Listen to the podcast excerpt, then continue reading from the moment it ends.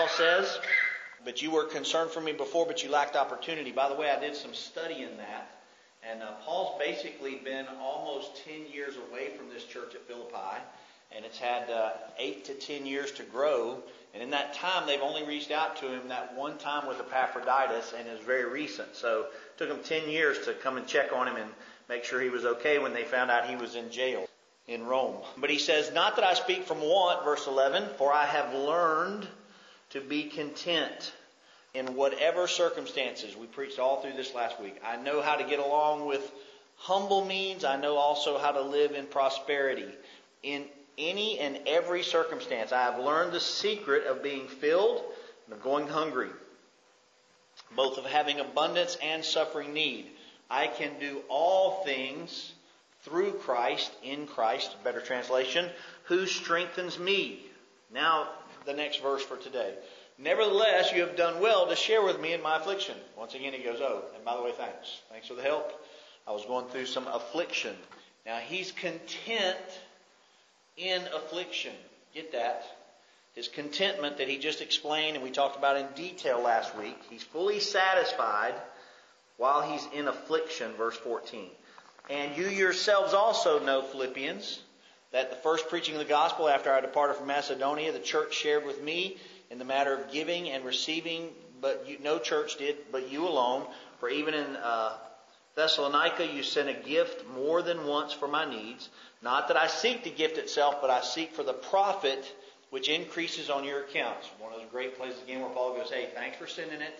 By the way, I wasn't seeking it, and you didn't have to send it. And I'm not excited that I got it. I'm excited that God's going to bless you for giving it. That's how offerings work, by the way. When you offer things up to the Lord, you receive the blessings. We'll see that very clear in the scriptures. And we're not just talking about finances today, so if you're worried about all this um, talk Paul has about gifts and finances, it's going to go way bigger than that here any second now. Um, he says, verse 18, But I have received everything in full, and I have an abundance.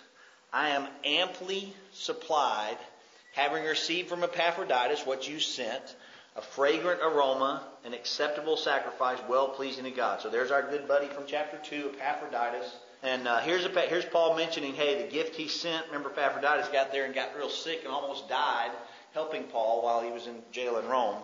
And then Paul sent him back. Verse 19. And my God shall supply all your needs according to his riches in Christ Jesus.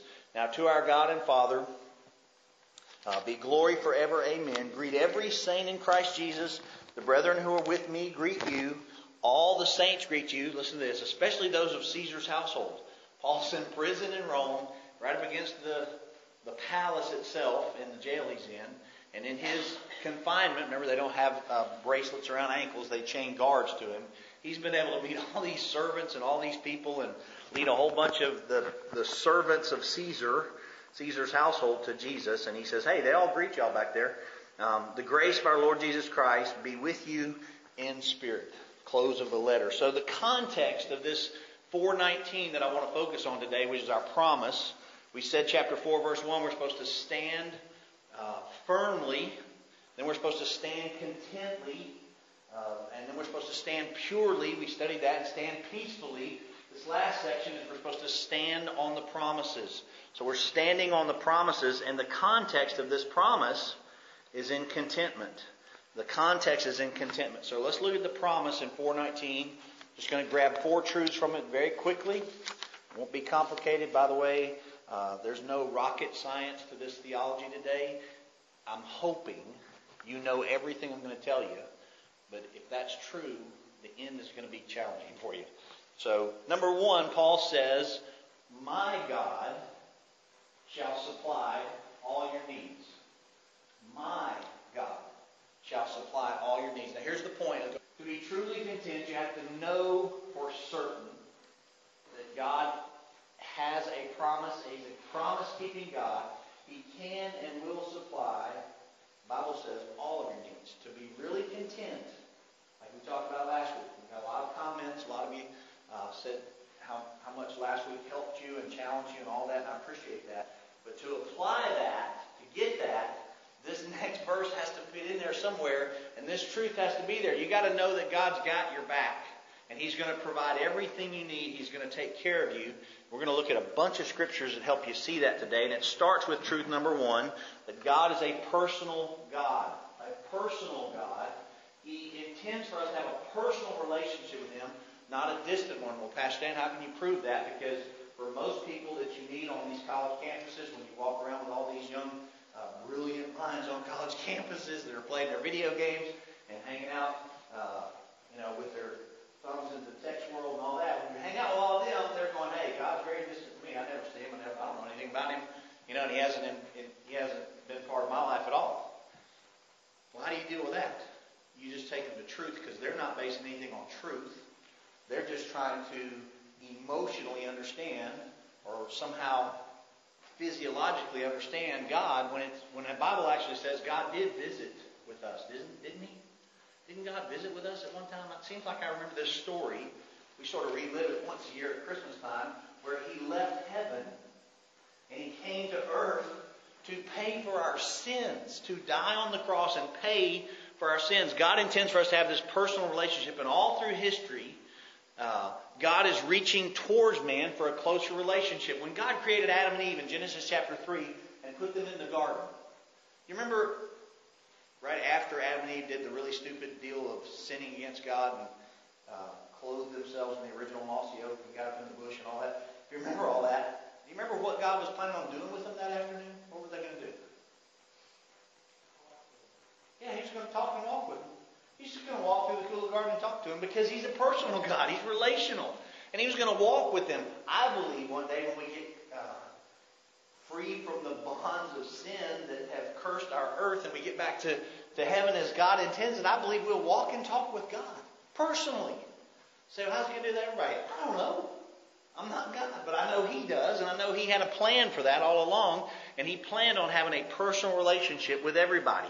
When you follow God, even in Exodus, where Israel, where the people of God have sinned so badly and they're in captivity in Egypt and they're living in this terrible condition, God actually loves them enough to send a personal leader to lead them out, to get them to a place He calls the promised land, and to guide them to that promised land. When you get to the book of Isaiah, Isaiah is telling the people of Israel who've been very rebellious, very, very, very, very, very, very rebellious. Okay, not obedient people at all, rebellious people. Isaiah is saying, hey, God's going to send a redeemer. He's going to come as, a child. He's going to be a, born in Bethlehem, and he is going to rescue and save you. He's coming to rescue you from the mess that you've made by sinning against him, even though you're still sinning against him. That's a personal God. That's not a distant God. And then when you read the Gospels, Jesus himself literally comes to earth, born of a virgin, and walks among us and teaches us a ton of things through his stories, miracles, and teachings. And then ultimately, what does he do?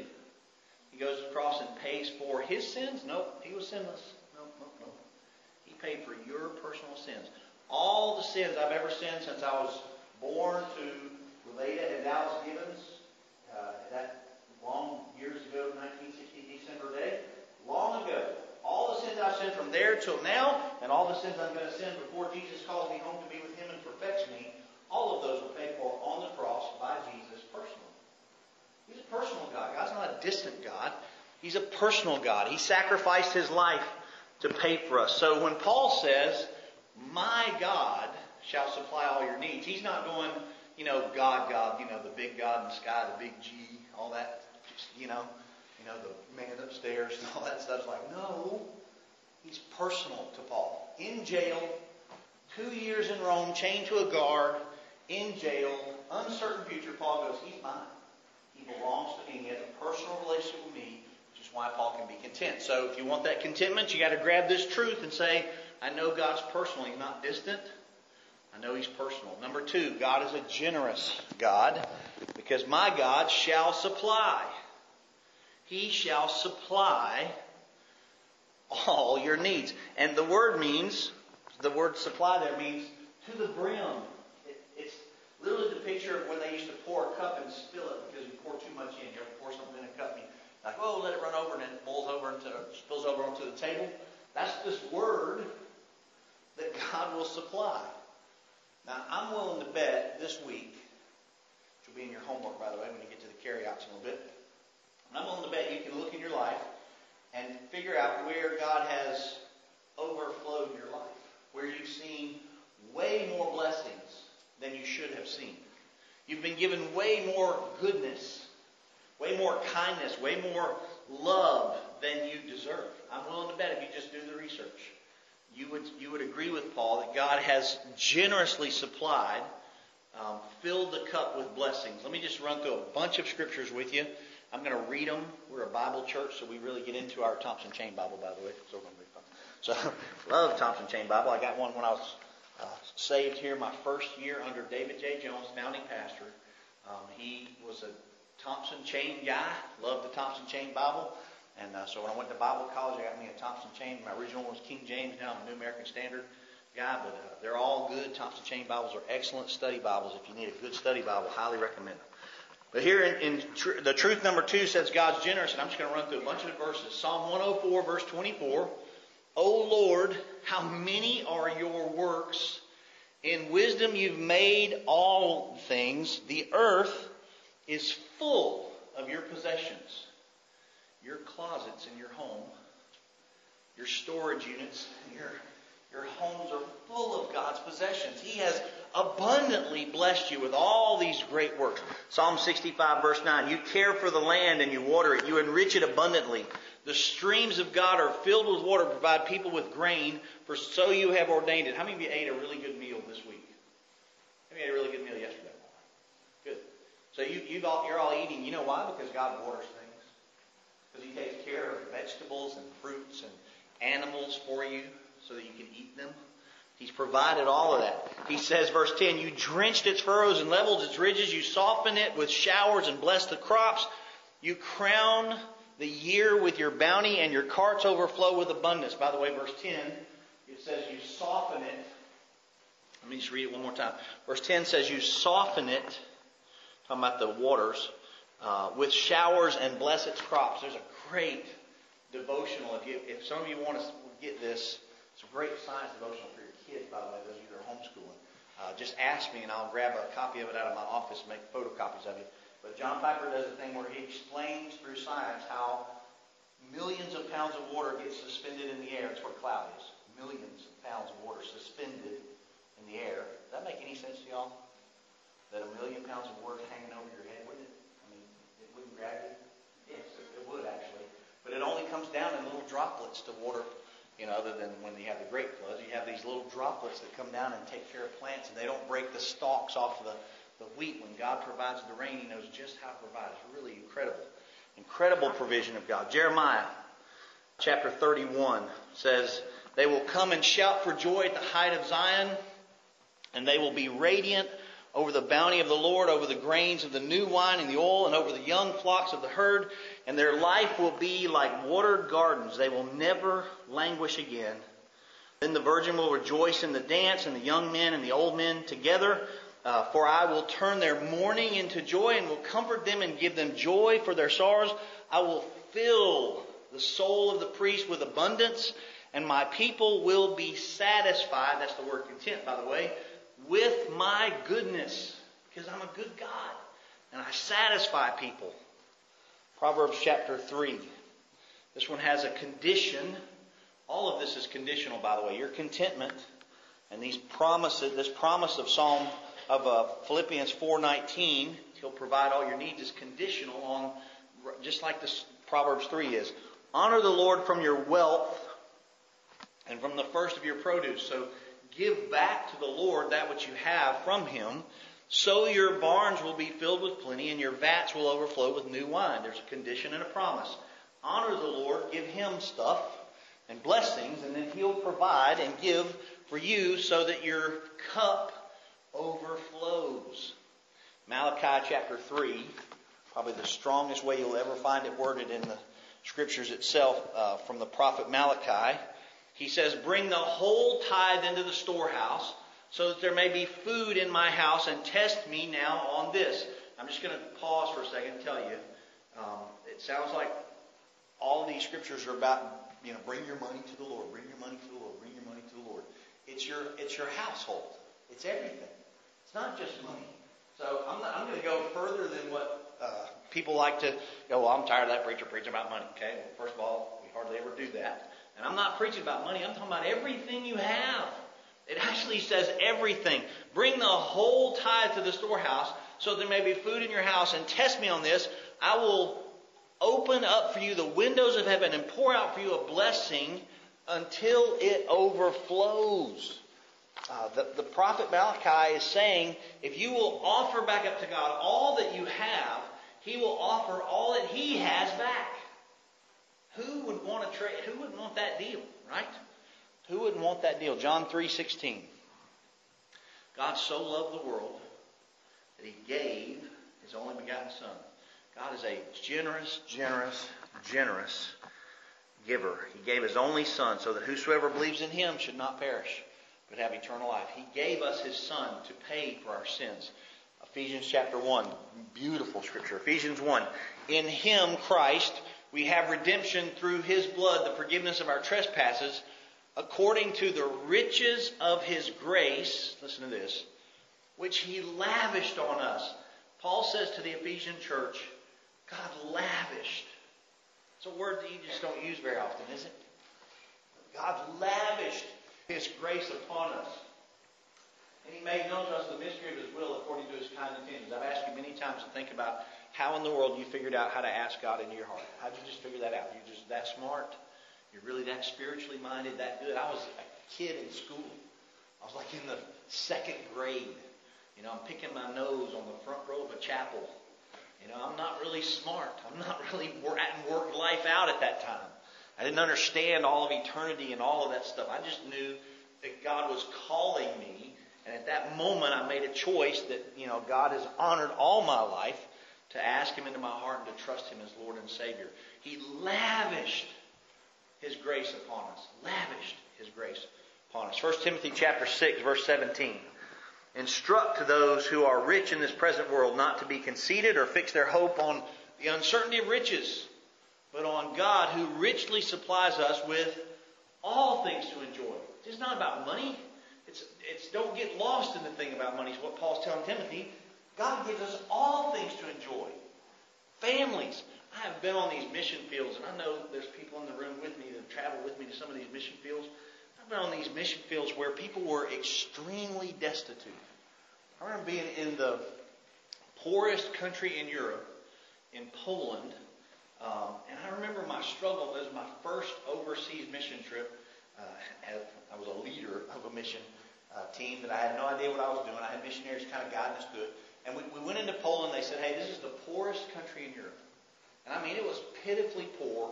Those of you that have been to uh, Romania or even in the Dominican, you know, when you're in a very poor country, American money is very valuable. Polish money, a dollar was like you know, a hundred thousand, one dollar is like a hundred thousand of their currency. It was one of those deals where you go, really? You know, and I remember trying to buy a dress for my wife. That was really entertaining, by the way. I don't speak the language. I'm standing in a dress shop on the corner going, man, she would love this dress. I don't know what size. And of course, the sizes are in European information, not American. So if I knew the size, I wouldn't know. So I'm trying to find a woman in the store that looks like her, you know, that's shaped like my wife, and going, hang on a minute, yeah, that kind of deal. But, but also remember being overwhelmed with how little everybody had. The people we stayed with, we stayed with a past, I stayed in a pastor's home for a couple of days, or pouring concrete there at the seminary they were working on. And uh, I remember just how little he had. Everything. Uh, he had very little furniture, very little food. And uh, everything was hard for them because they were the poorest country. And he's just had very little. But I remember how happy they were and I remember thinking as an American, this was really stupid. I remember thinking as an American, man, if we could just get them a, you know, if they just had shovels, we were working with stuff that was called shovels, but they weren't like shovels at all. If they could just get a real wheelbarrow, they didn't have wheelbarrows. They had these carts they had built out of wood with handles on both sides. Look like something you see in, the, in a, a book on, on Egypt, early Egypt. They would carry this, we would shovel this dirt into this box, wooden box that had handles on it. Two, you know, two guys would carry the box and go dump it somewhere. Have anything with wheels on it. How far back in the, you know, we're in the roaring 20s here with y'all. And we were. It was like being in the Depression years. But in my head, I was like really frustrated with their lack of stuff. And God had to bring me to a very humble place to go, They don't need stuff. I didn't send you to Europe to talk to them about stuff. And that's all I could think about was how much stuff they were missing. They actually needed Jesus. And the people we were talking with, some were strong Christians, but they sent us out to these cultures where we were just talking to people who had no idea. They'd never heard the name of Jesus. So they, they didn't need to know how to, they didn't need electronic equipment or all the fancy stuff. We were coming up with computers in the 1990s. They didn't need any of that stuff. But I was thinking, man, if they just had one good computer in this office, it'd be great. No. They needed Jesus.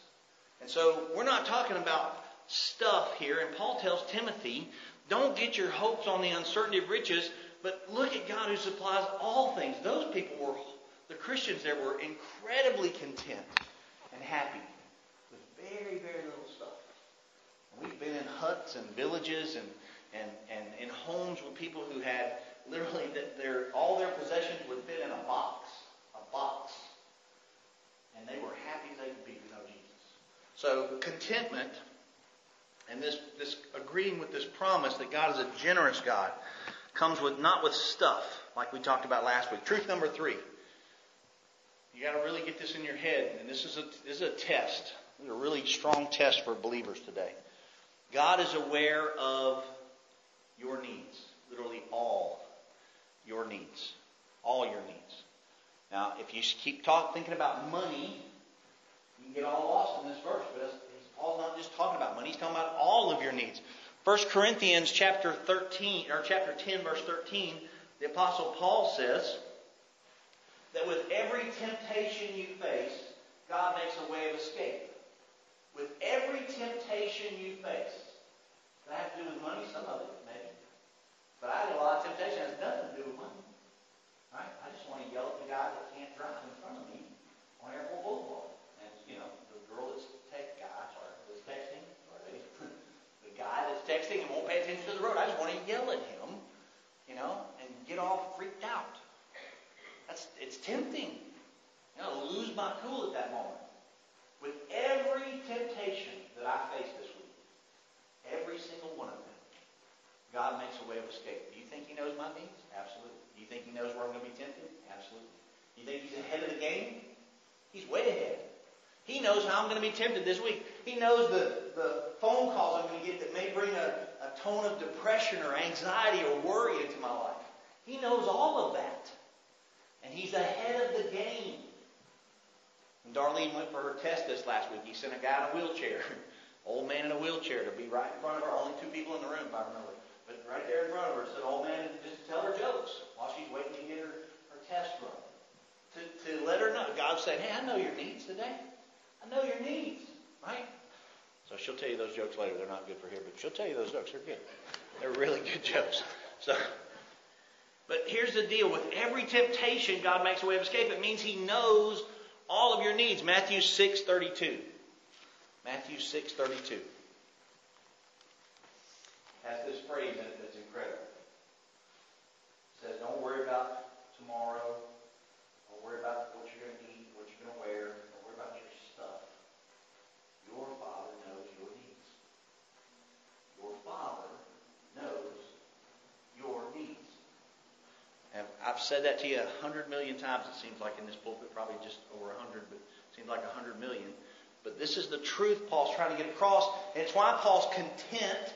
It's why Paul's not anxious, chapter 4, verse 6. It's why Paul's at peace, uh, chapter 4, verse 6, 7, and 8. It's why he has this peace that passes understanding it's why Paul's able to center his life in the midst of this crazy prison sentence he's facing with an uncertain future and maybe a beheading on the end of it. It's why he's able to go, hey, everything's great. God's got this. All things, I can do all things through Christ. He who began the good work is going to complete it in me. For me to live as Christ and die as gain, it's all good. It's why Paul has this incredible contentment. It's because he knows my Father has my needs. He understands my needs. So, verse 33 of Matthew 6 says, Seek first the kingdom of God, and all these things, your needs, will be added unto you. This is really the point. If you were going to summarize Philippians chapter 4, uh, chapter 3 and chapter 4 together, it would be Jesus' teaching in Matthew 6. Seek first the kingdom, and God's got everything else taken care of. That's what he's saying in the whole book, by the way. Seek first the kingdom. Put Christ first. Put God's work and God's stuff first in your life. Don't say, well, I'll, I'll get to that as soon as I can, God. I got to, I got to work this out, and then I'll put you first. I'll, I'll try to get, uh, I'll try to get into to my devotional thing as soon as I can figure this part of my day out or this part of my day. Then I'll try to get. No, put Him first. Put Him first, and then you, then He's got everything else falls into place when you do that. I'd love for you to look at Luke chapter 12 in your New Testament. It's not going to come up on the screen. Luke chapter 12 in your New Testament. I'd love for you to look at this verse. And we're probably going to come back to this when I do the review of Philippians. Probably going to come back to this great verse in Luke chapter 12. But Jesus asked a question to his disciples. I'll ask you the same question he asked his disciples. So, Josh, you ready for the question? Here's what Jesus asked him. Hmm. He says, Are not five sparrows sold for two pennies? Josh? Are not five sparrows sold for two pennies? You don't know because you don't know anybody that sells sparrows? And if you did, if they sold them for pennies, you'd be like, well, that's not what It's kind of a weird question, isn't it? We don't know. I don't know five sparrows. But Jesus knows the people there know. We sell these little sparrows for nothing. For nothing. Man, they're worth almost nothing. Are not five sparrows sold for two pennies? Yet not one of them is forgotten by God. Wait a minute. So God's keeping up with, with sparrows that are worth less than a penny? Yes.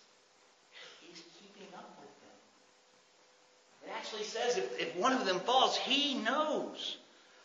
Indeed, the very hairs of your head are numbered. It's harder math for some of y'all, way harder than, than for me. But indeed, the very hairs of your head are numbered. And then, then Jesus says these words Don't be afraid. You are worth more than many sparrows. The little sparrow, five sells for two pennies, and he keeps up with them.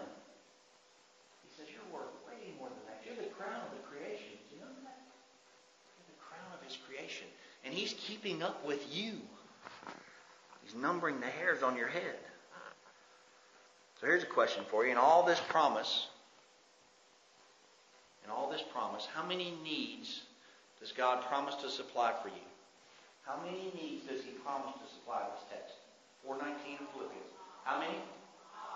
Yeah, a great word, all. Not some, not most.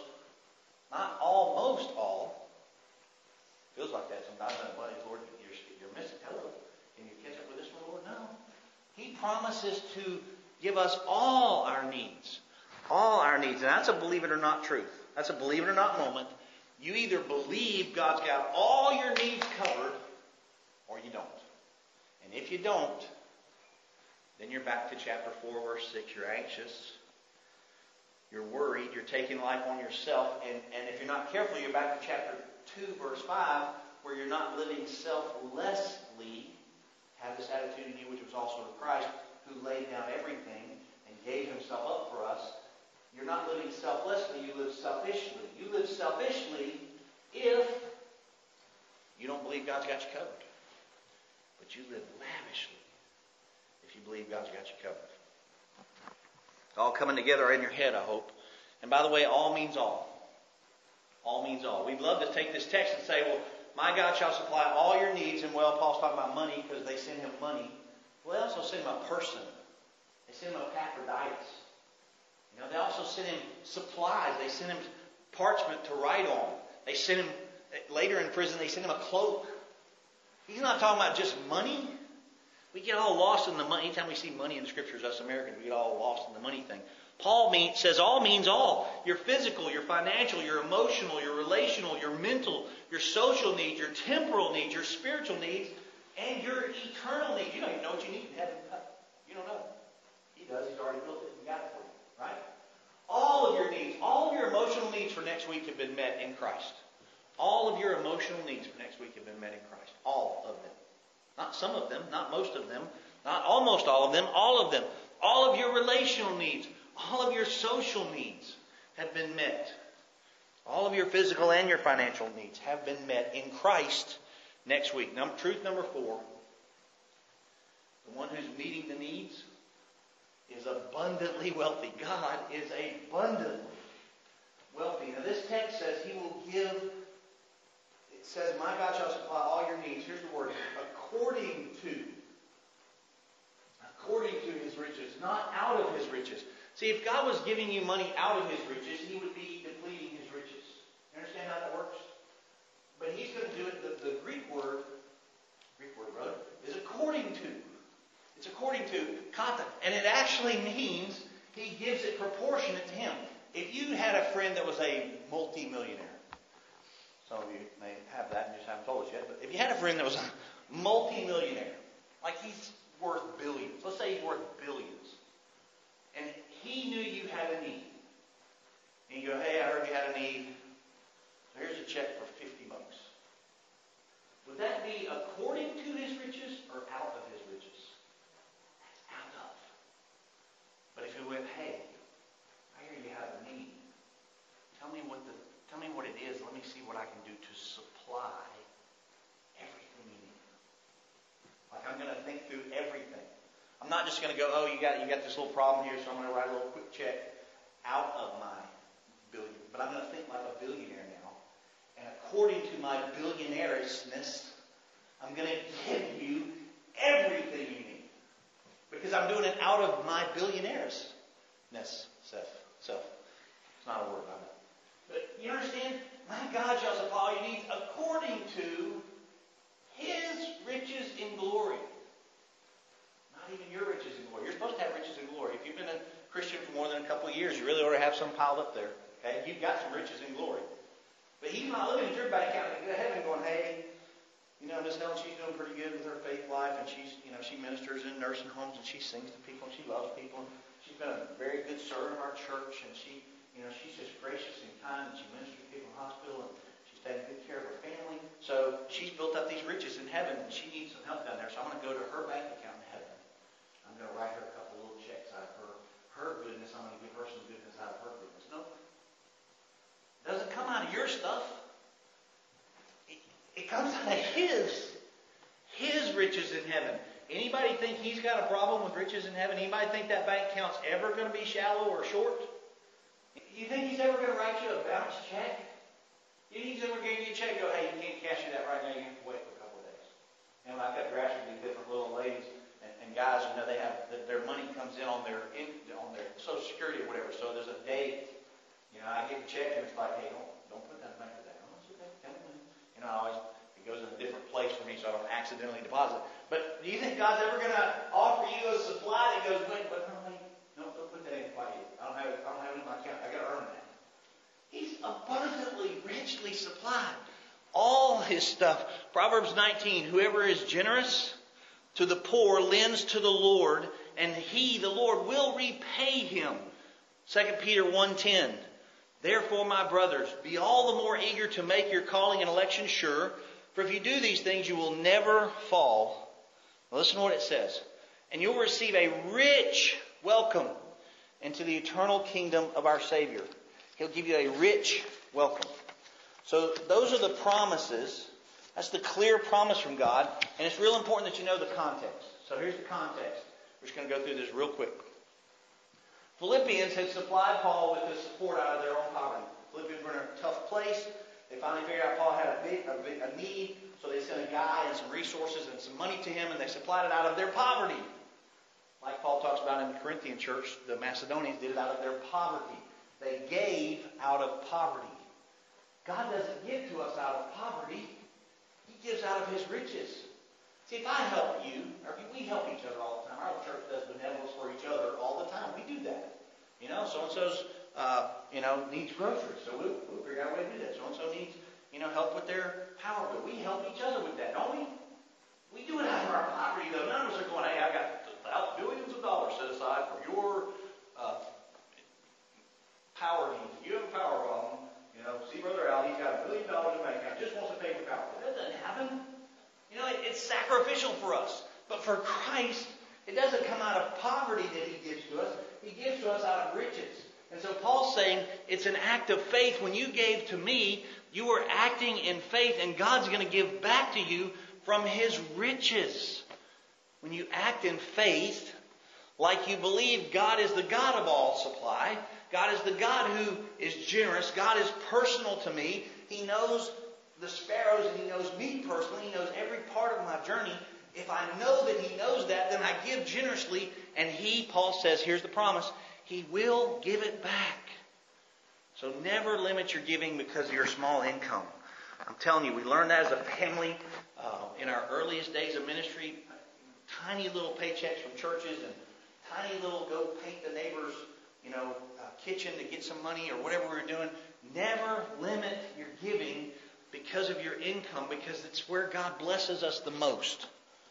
I want you to see this video as we close uh, about George Mueller. And let me just set it up for you. George Mueller was born uh, September 27, 1805. Uh, he was a Christian evangelist, and he was the director of uh, an orphanage called the Ashley Down Orphanage in Bristol, England. Very famous town, Bristol, England. Um, over his lifetime, he started with 100, he rounded up 130 orphans. By the way, this was in a time in Bristol, England, where homeless children were all over the street, sleeping in cardboard boxes everywhere.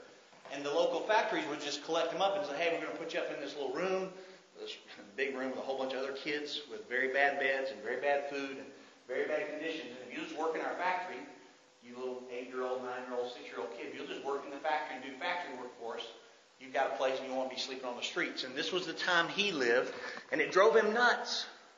And God literally moved in his heart to say, he read the passage in James where it talks about caring for widows and orphans, and he said, that's got to happen. And so he just decided he would start an orphanage. Started with 130 kids, grew to well over a thousand. By the time he was done, his orphanage buildings itself would house more than 2,000 orphans. And over his lifetime, he cared for more than 10,000 orphans um, and brought educational opportunities to them to the point that he was accused by the government of raising the poor standard above its natural status in, in uh, the British life. So the Brits were going, hey, those poor kids aren't poor anymore. What's wrong with that? Something's wrong with our picture. But he established 117 schools which offered Christian education to more than 120,000 kids. All right, so watch this little story about him. It takes just about four minutes for it to play. I encourage you to read his books and uh, the story of his life. The, um, the story of his prayer life is phenomenal, very humbling um, because he lived his life out just like you saw, day by day, trusting God to provide whatever he needed. And God did that. So let me give you the takeouts for this morning. Number one, you should write out the four truths that we've looked at today and personalize them.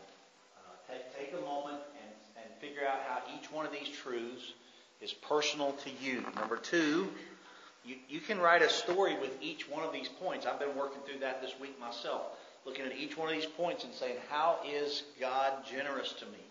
Um, and look at each point and make a, make a story to go with each one, uh, several stories to go with each one.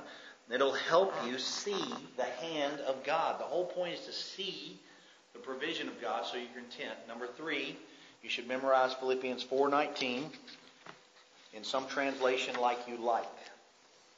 Then I'm going to give you a bonus one in just a minute. But before we do that, let me tell you what the whole deal is. If you believe this promise, my, the promise is God will supply all your needs according to his riches and glory. He will supply all your needs. If you believe that, you can live generously. You can share your blessings. You can help others without fear of being without. So you can extend yourself. You can sacrificially give, as the uh, New Testament explains how we're to give sacrificially. You can live without anxiety because Philippians chapter 4 Paul says you can be anxious for nothing and trust God on this. You can live with peace. You can be satisfied and be content and have peace that passes understanding in a culture that's missing all of that. You know, our culture today is missing every bit of that peace, contentment, joy, satisfaction. All that's missing from our culture, which means you can live as a witness, which is what Paul does in this book. And to back to the Philippians, he writes a letter and says, Hey, I'm content. I'm in jail. Chained to a guy. Don't know my future, but I'm content. And he's testifying of how he trusts God with every moment of his life. So you can live as a witness to the reality of Jesus' peace and grace and love. Just want to encourage you to be that witness. To, to we, we need more Christians who live content in this world, not drawn into the things of this world, not trying to gather up a whole bunch more and fearing what we have or don't have or will have or can't have, but people who go, Lord, we're just satisfied. You have abundantly blessed us, and we're satisfied. Now, when Paul's in prison, you think they're feeding Paul steak every day in prison? You think the prison meals are steak, baked potato, big salad? I'm hungry. I'm starving actually right now. You think you think he's getting some big, beautiful, you know, roast beef? You know, they bring big carved roast beef in for him, something like that. Nope. He's having prison food. He's been eating two years of prison food. And he's going, hey, I'm content. I'm content. Right? So it's very important that you see we can do that. So number four, and you can just sort of a bonus take home. Highly recommend this for you though. All right, go ahead and put that one up, Josh. Number four, step out in faith this week and help somebody. Look for some way you can sacrifice yourself for somebody. Yourself. It, it, might be somebody that you know that needs some financial help, but it might be somebody just needs physical help. It might be somebody just needs you to go say, I'm going to spend time with this person to support them, to help them, to care for them. I'm going to love them. I'm going to go out of my way and be generous with something the Lord's given me, time uh, and, and encouragement. I'm going to be generous with that and see what God does in return. I promise you, you cannot give God, right? So in any of your resources, find a way to step out this week and help somebody and just watch what God does to bless us. Amen? Amen.